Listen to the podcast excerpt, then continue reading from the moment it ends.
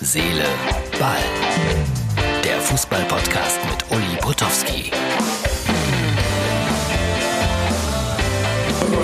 So, liebe Fußballfreunde, liebe Freunde von Herz, Seele, Ball, das ist die Ausgabe für Sonntag. Und hier heißt es wieder einmal Abschied nehmen von einem Mann, den ich persönlich immer sehr geschätzt habe.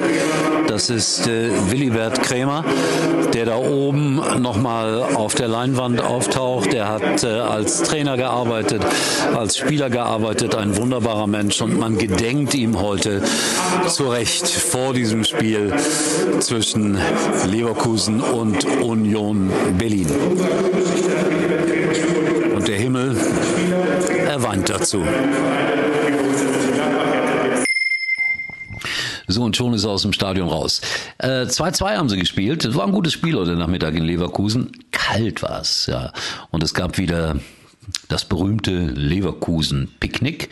Ich habe ein kleines Foto gemacht hier neben den beiden Monitoren. Da seht ihr das wunderbare Picknick-Angebot von Leverkusen. Ein Schnitzel, ein vegetarisches Butterbrot, ein Putenbrot, eine Orange, ein Corny-Müsli, und das alles für 90 Minuten Fußball. Danke, Bayer Leverkusen. War aber, ich finde, ein sehr gutes Spiel, hat Spaß gemacht. 2-2. Beide Trainer waren zufrieden, beide Schweizer, beide haben sich geschickt, neutral ausgedrückt, so wie der Schweizer das halt so macht. Aber ansonsten, es war kalt, es hat geregnet und ohne Zuschauer im Stadion macht's nur den halben Spaß, nicht mal. So, Borussia Dortmund, äh, schaut euch das an. Ich gucke mir hier immer die Meldungen an, so kurz äh, vor Schluss.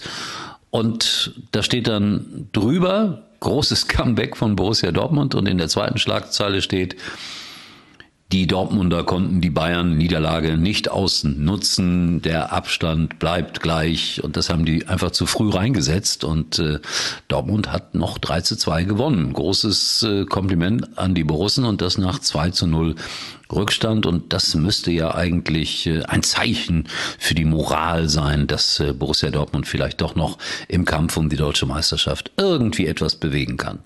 Und bei Bayern wird sich das ja auch normalisieren mit diesem ganzen Corona-Quatsch da. So, andere Spiele heute, die spannend waren. Freiburg gegen Bielefeld 2-2. Ja, der Herr Streich, zehnjähriges Jubiläum als Trainer. Man führt 2-0 und spielt doch nur 2 2.